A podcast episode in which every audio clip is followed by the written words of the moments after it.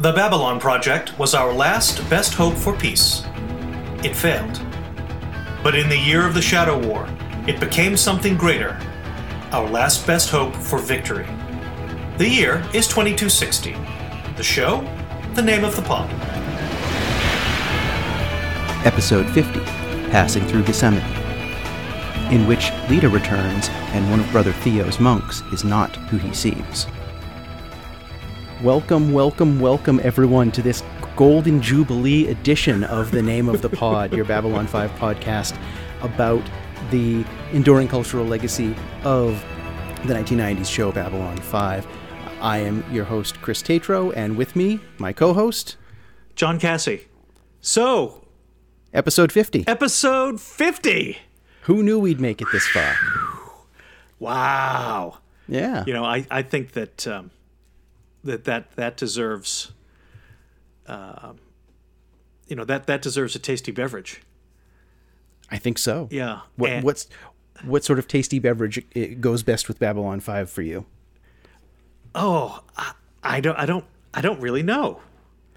Well, I don't I don't have it on hand. I it's about 20 feet from me, but I could m- mix up a, a lovely little cocktail of Moxie and Malort.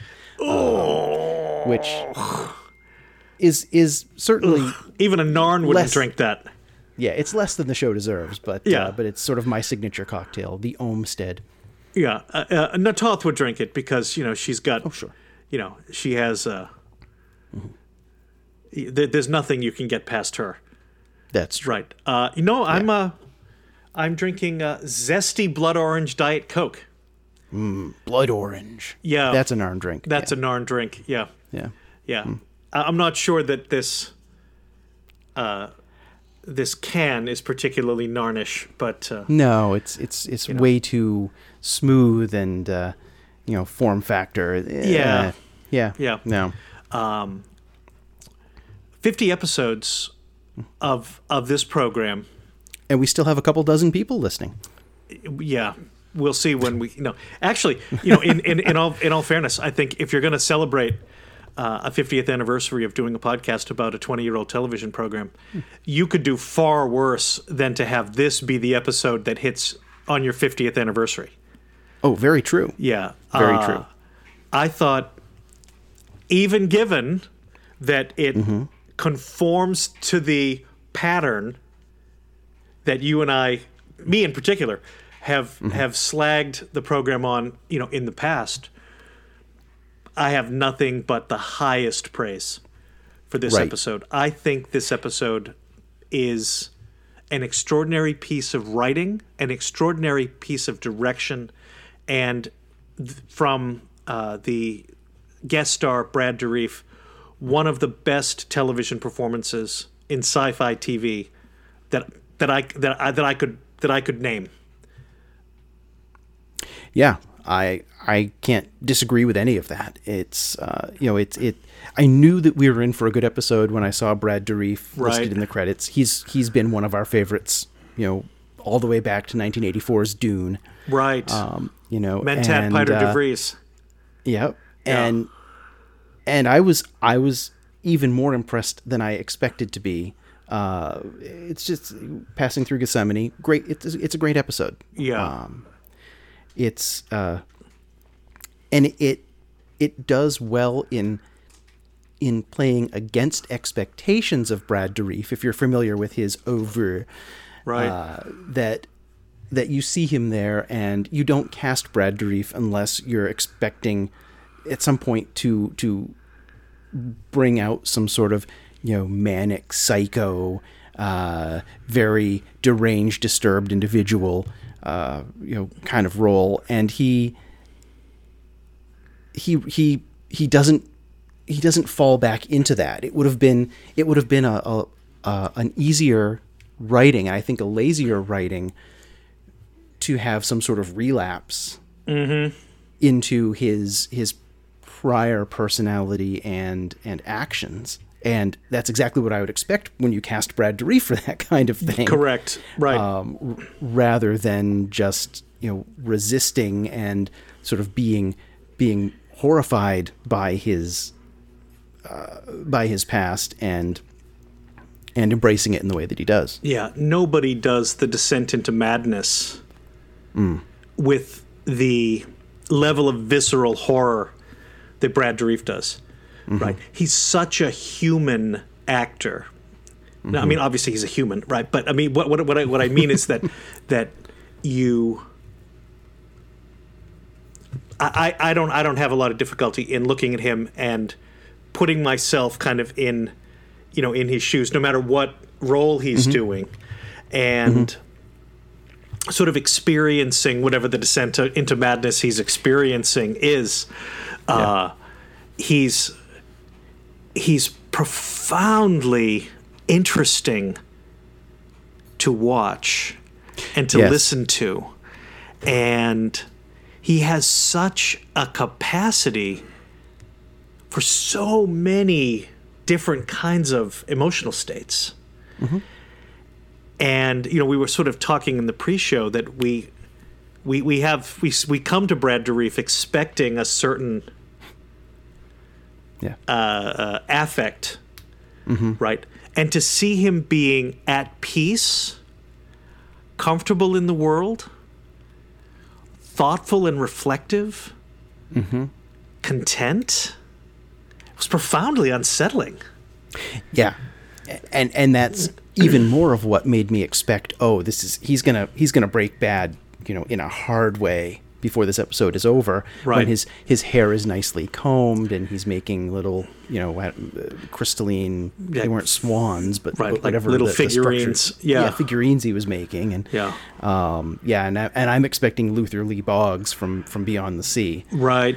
right. you know, or or, or Wormtongue or any of these Right. sorts of roles. Right. Lon Suder from uh, from Voyager, who was so tormented by his past that it was it was almost it was almost too difficult to watch. Um, You know, and uh, you know, Piter DeVries, the Harkonnen Mentat, was just so so evil Yes. right? Um, so so you know, I I came to this episode kind of wondering where where this was going to go, and and I I found it I found it extraordinary mm-hmm. on on so many levels. I found his acting to be sublime. Like he should have been nominated for an Emmy. He should have won an Emmy. Mm. Right? I mean, I, I think that it is the single best performance that I could name yet mm-hmm. on this program.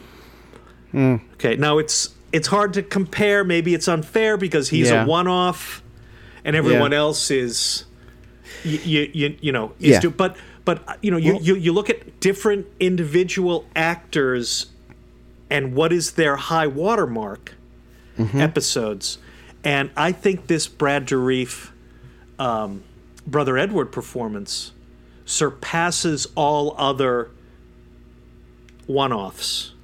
And, Yeah. and to, to, to me, and you know what I think about one-off episodes, Yeah. right? They they generally speaking drive me crazy. Now, remember in season two the David Warner episode, Uh, season one. season one. I'm sorry, yeah, Yeah, where I'm like, wasn't that- okay, well, you know, he elevated that, Right. right? But he didn't do enough with it. That's right. He didn't. He didn't bring that part into action Yeah, in ways that uh, that Brad Dourif does here with Brother Edward. yeah, yeah. This is a fully realized, fully fleshed out character, almost mm-hmm. almost after just a few lines.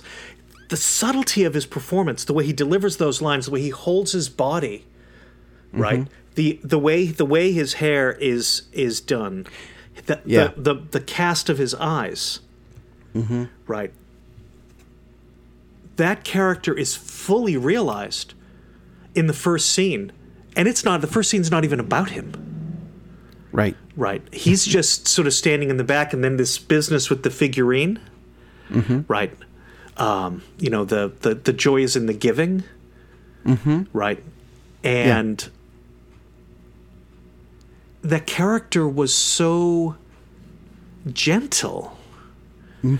There was such a gentleness of his spirit, of his way of being in the world, and a contentedness with the simplicity of his life that when when his life started to come unraveled you know the life that was given to him after he was mind wiped Right. well now that's what you want sci-fi to do you've got a character who was a serial murderer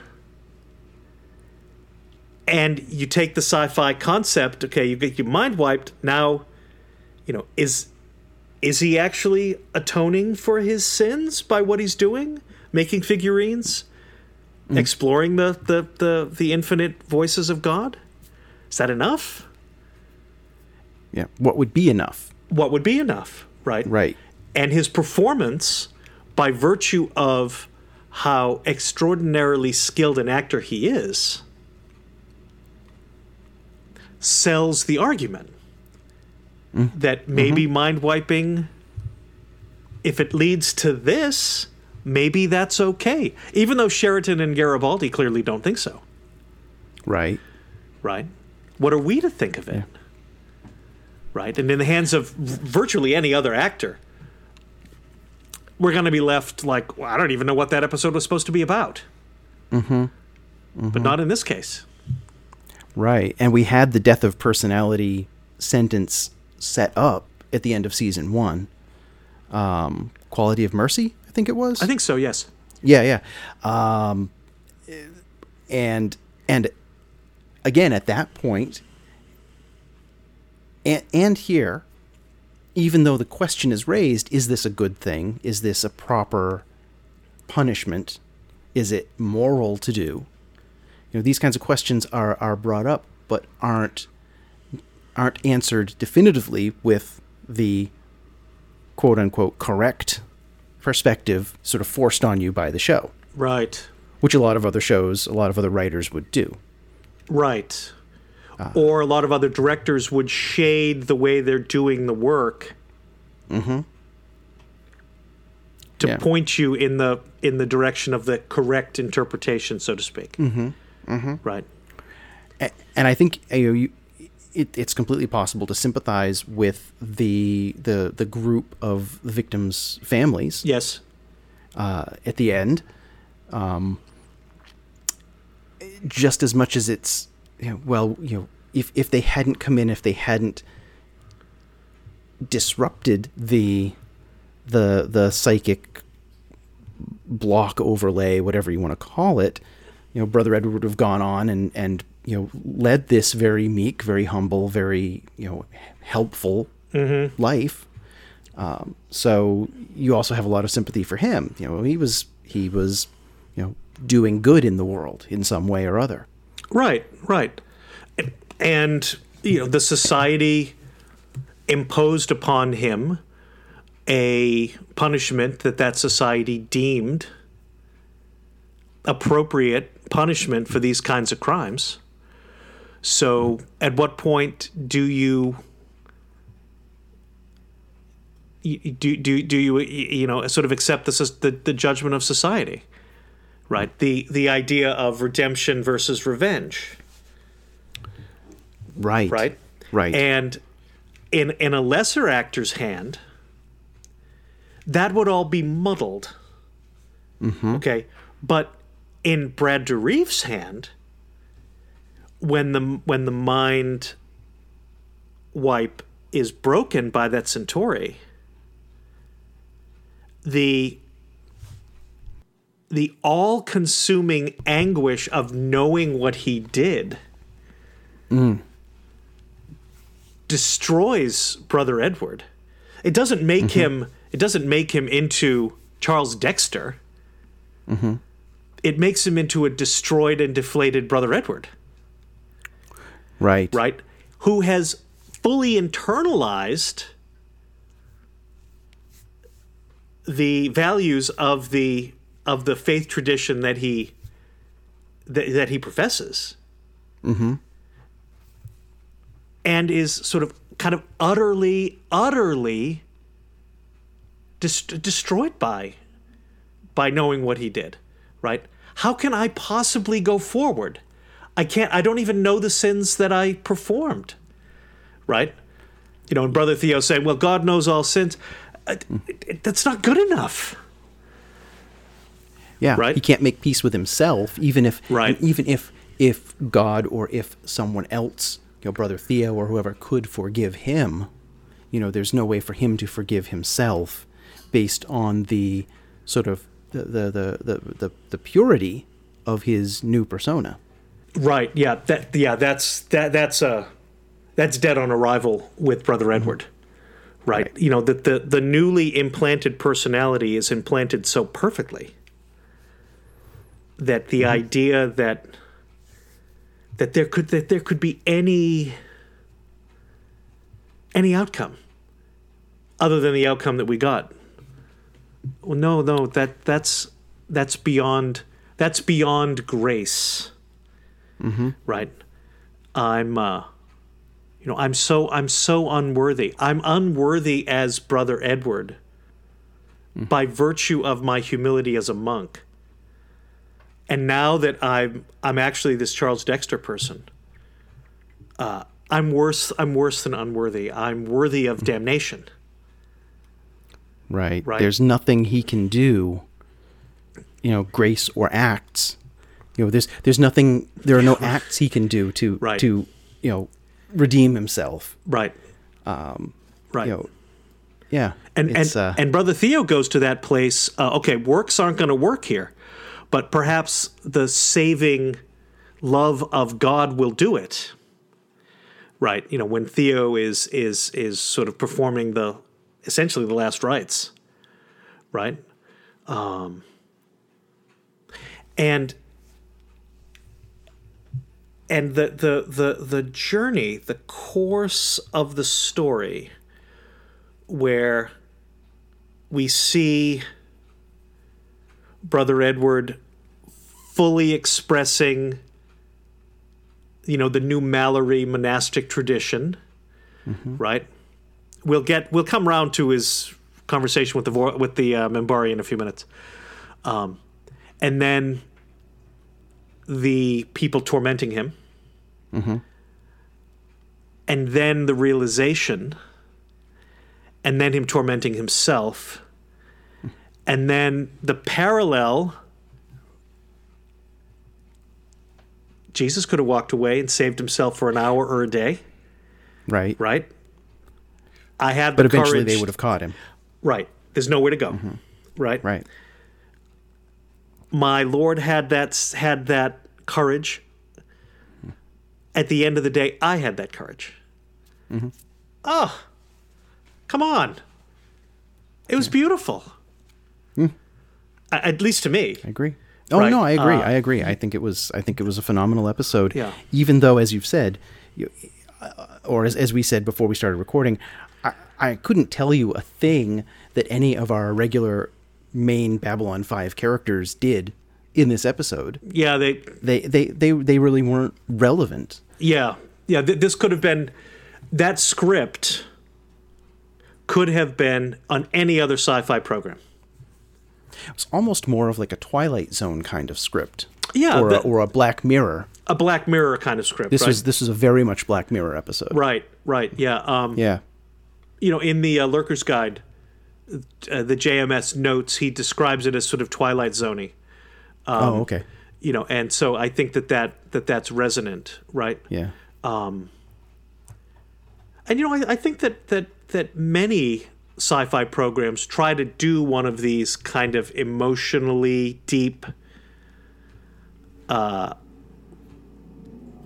sophisticated ideas programs, uh, and they often land. Sometimes they don't, but you know, a- after watching this one, I was thinking about you know the city on the edge of forever probably more effective because they make Kirk make a decision. In this episode, uh, you know, Yeah. you, you know, you know the Sheridan, uh, you, know- you know, uh, uh, Ivanova. You know, none of our mains are implicated, right?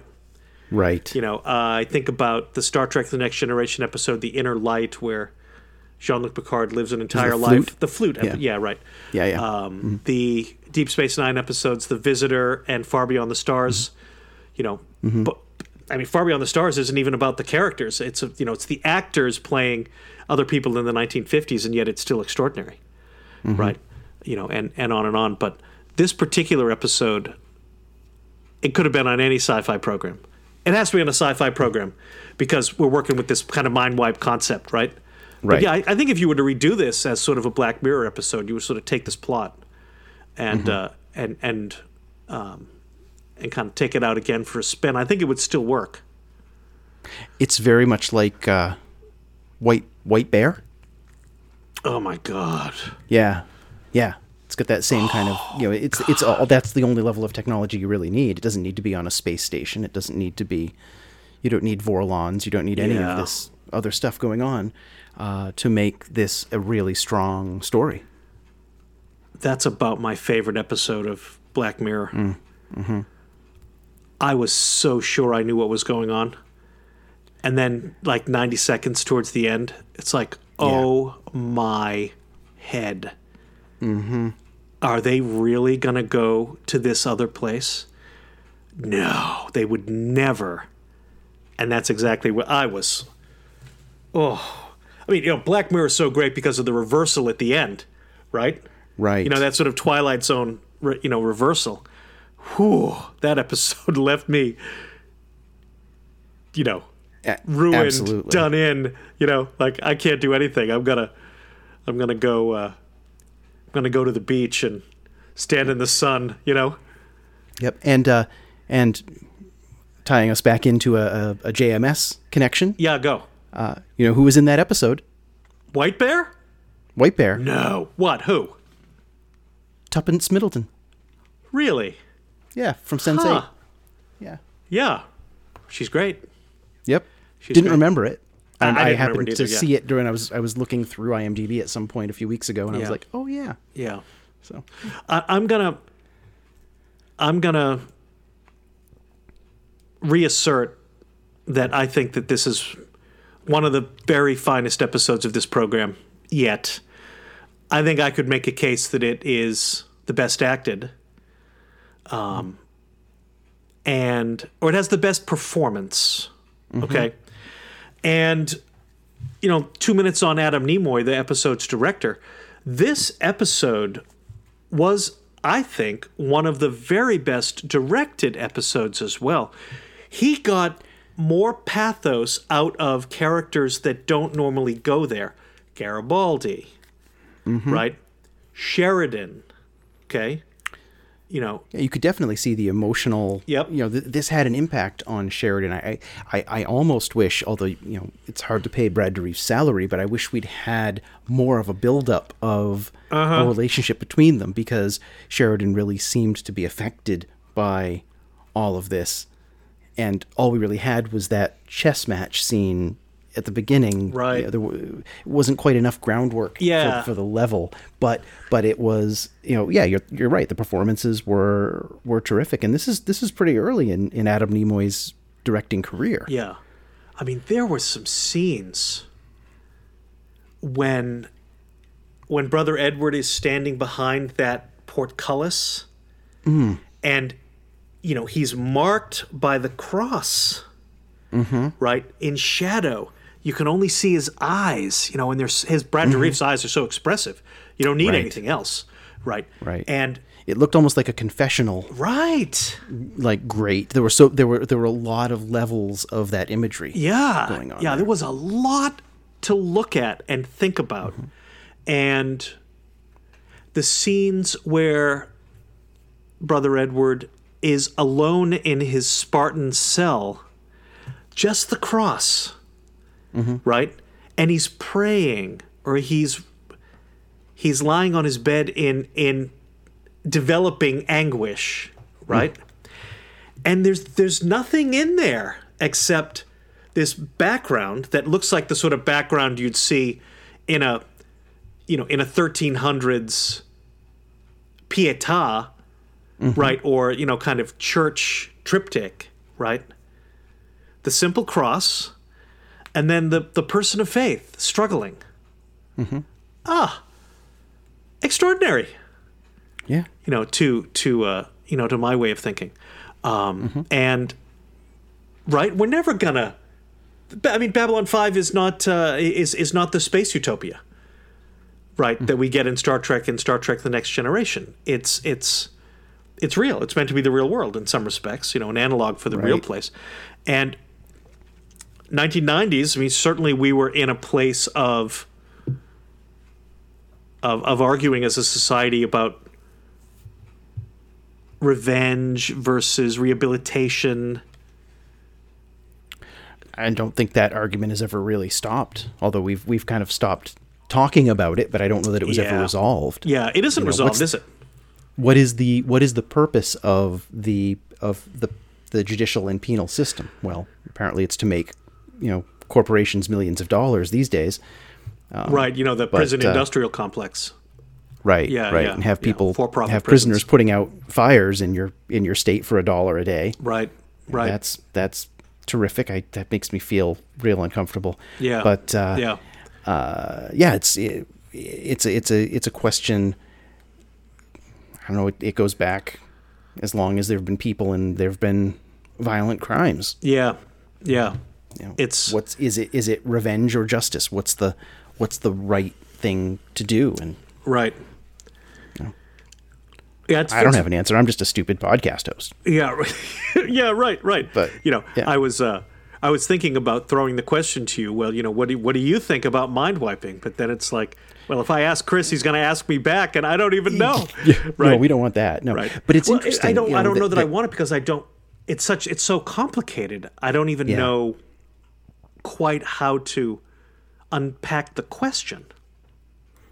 and it's not even a complete mind wiping. It appears Mm-hmm. it- there's there's these. It's it's presented differently than it was back in the Quality of Mercy. Yes.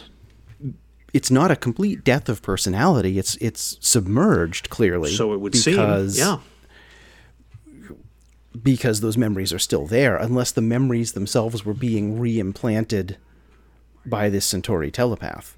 He didn't say he was doing that. He said he was breaking the That the mental the seal, conditioning. the- the- right? yeah, yeah, yeah. Yeah, the imperial to conditioning. right? Mentats, Yeah. Talk about mentats, right? Um, um, so, so in that sense, I mean, does that make it? If there are ethical issues over wiping someone's personality, you mm-hmm. know, death of personality, like what happened to um, uh, to Talia, Right. uh, and and putting in something new on top of it, uh, does it make it any better that the original persona is still there under the surface? Mm-hmm. I mean, do these things never break? And they, they, they, they do emphasize that it's, you know, it requires a telepath and, you know, or, or extreme circumstances to, to break this, uh, break this conditioning. Right. But, uh, I thought it was interesting that the Centauri telepath uh, expressed how difficult it was to break the the conditioning, and Lyta Alexander broke him in about forty seconds. yeah. Right. So, Oh, You know- she's got some stuff going on. yeah, yeah, Sporting some new gills. yeah, yeah. What exactly is she doing with or for Kosh?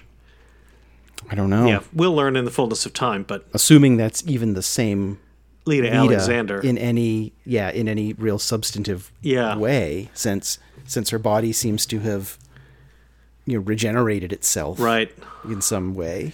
right. Yeah, interesting. Yeah. Yeah. Um, I- I'll just uh, continue the through line, you know, as we Sure. continue to build out, uh, you know, our master thesis for this entire program. Um,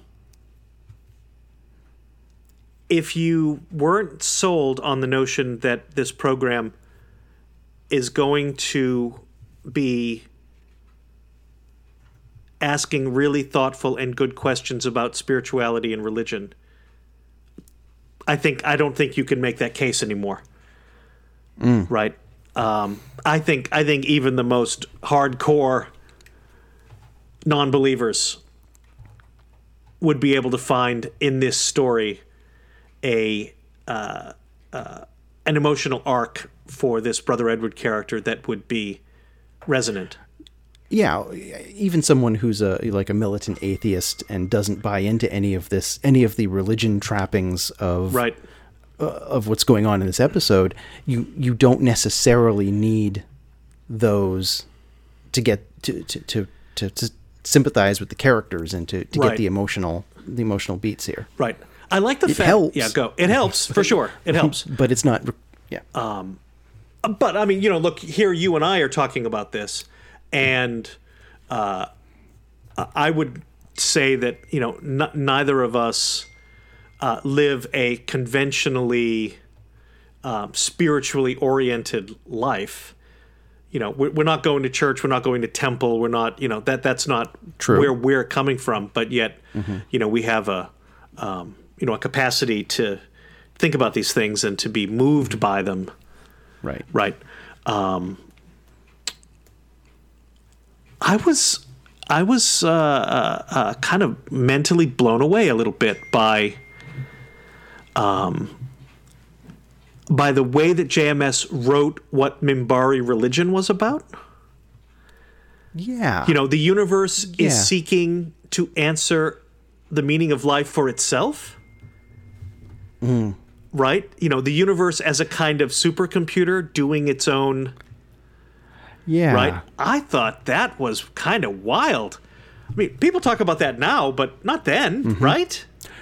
Uh, you probably could get it in some of the kind of places where where new age met like fringe science, like your your uh, you know quantum physics, you, Zen in the art of motorcycle maintenance kind of uh, kind of element of things. I think Terence McKenna was probably dabbling in this kind of stuff uh, back in the 80s, 90s. Grant Morrison certainly was, um, you know, in, in his uh, Invisibles series that was going on at about the same time. Huh. Um, I didn't from read from that. which a lot of yeah, from which a lot of the well, it, it borrowed a lot from Philip K. Dick, and then uh, the a lot of the the core ideas of the Matrix were then borrowed from the Invisibles. Uh-huh. So uh, so it's all uh, you know, it's the circle of life as it as, yeah, as it right, will right.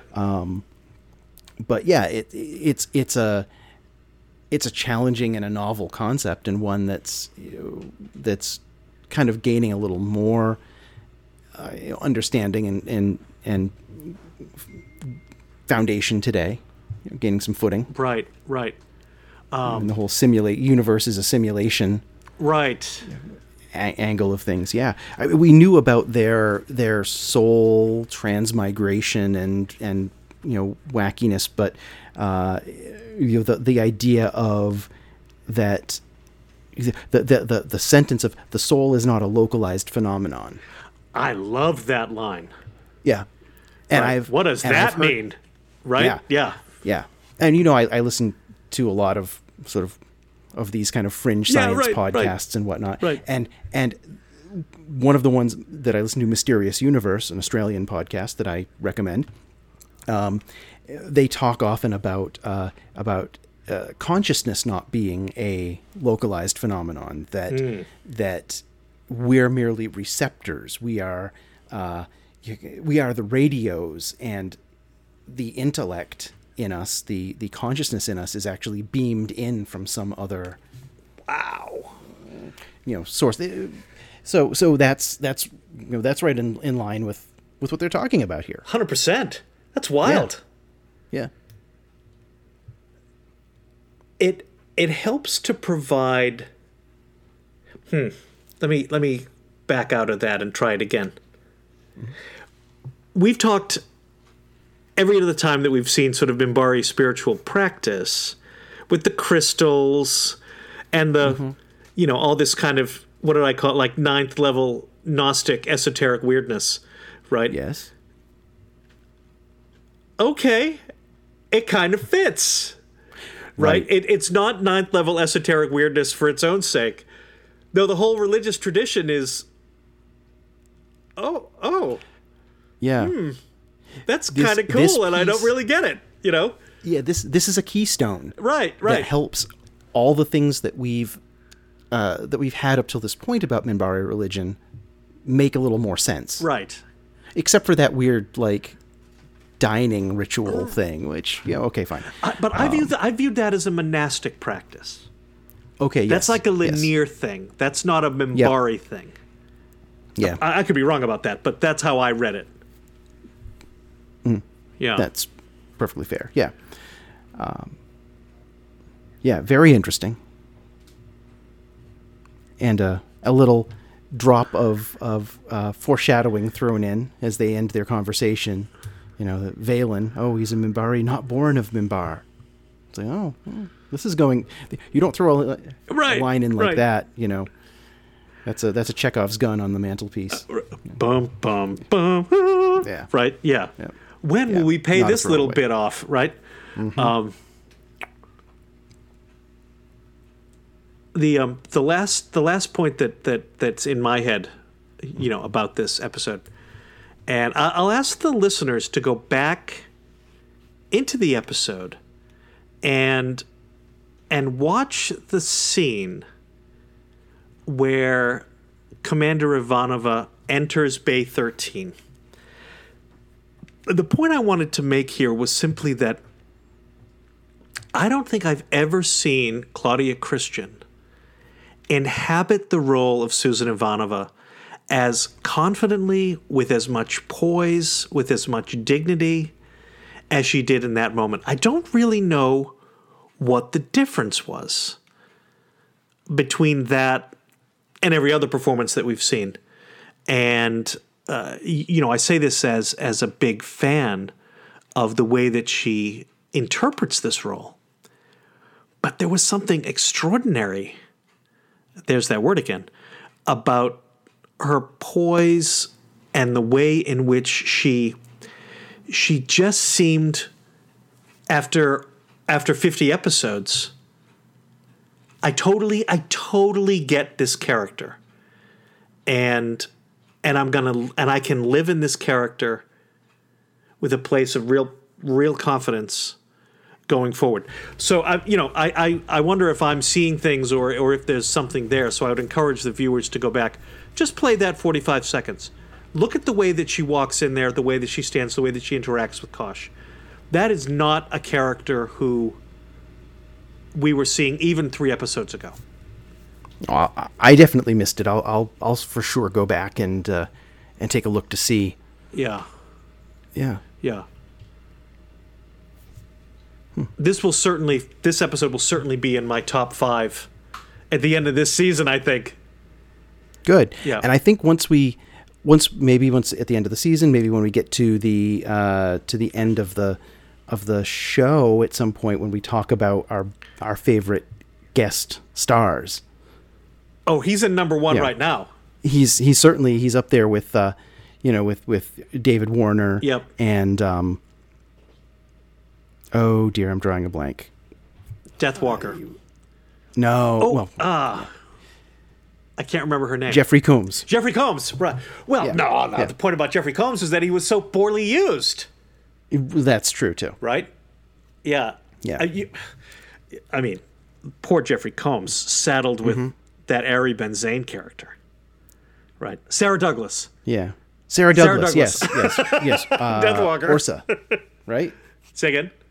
Wasn't she uh, Ursa from uh, Superman 2? Indeed. Indeed. Yeah. Yeah, Yeah. yeah.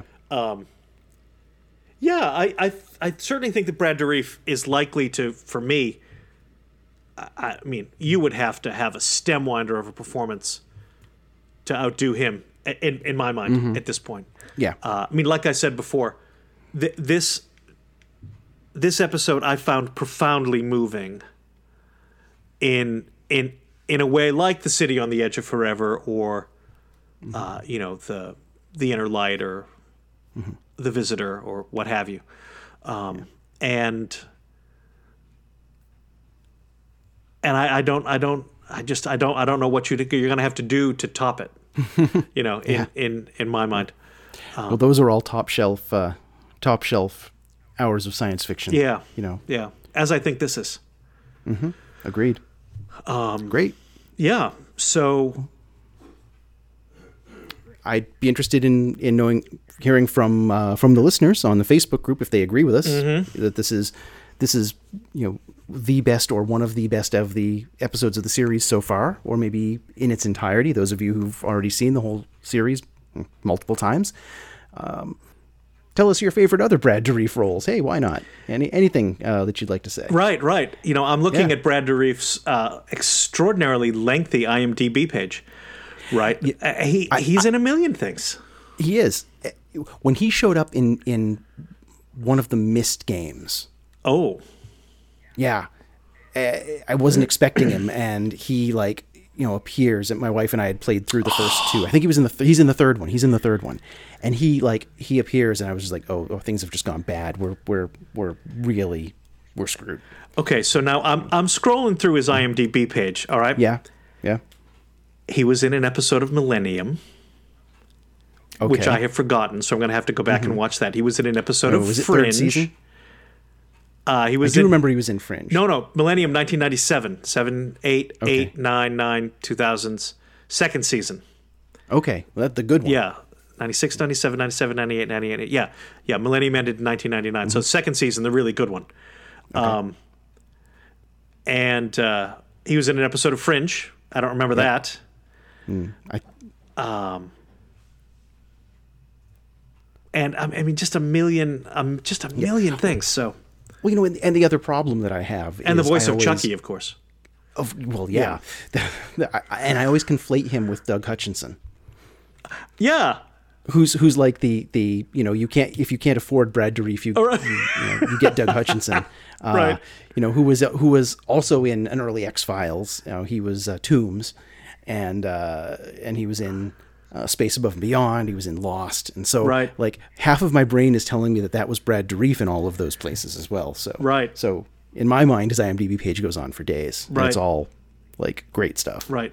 Yeah. I mean, you think about, you know, one of his very first roles was in, uh, you know, One Flew Over the Cuckoo's Nest. And it's like, okay, well, you've, you've, That's that's set you on a path. well launched, sir. Well launched. You know. Yes.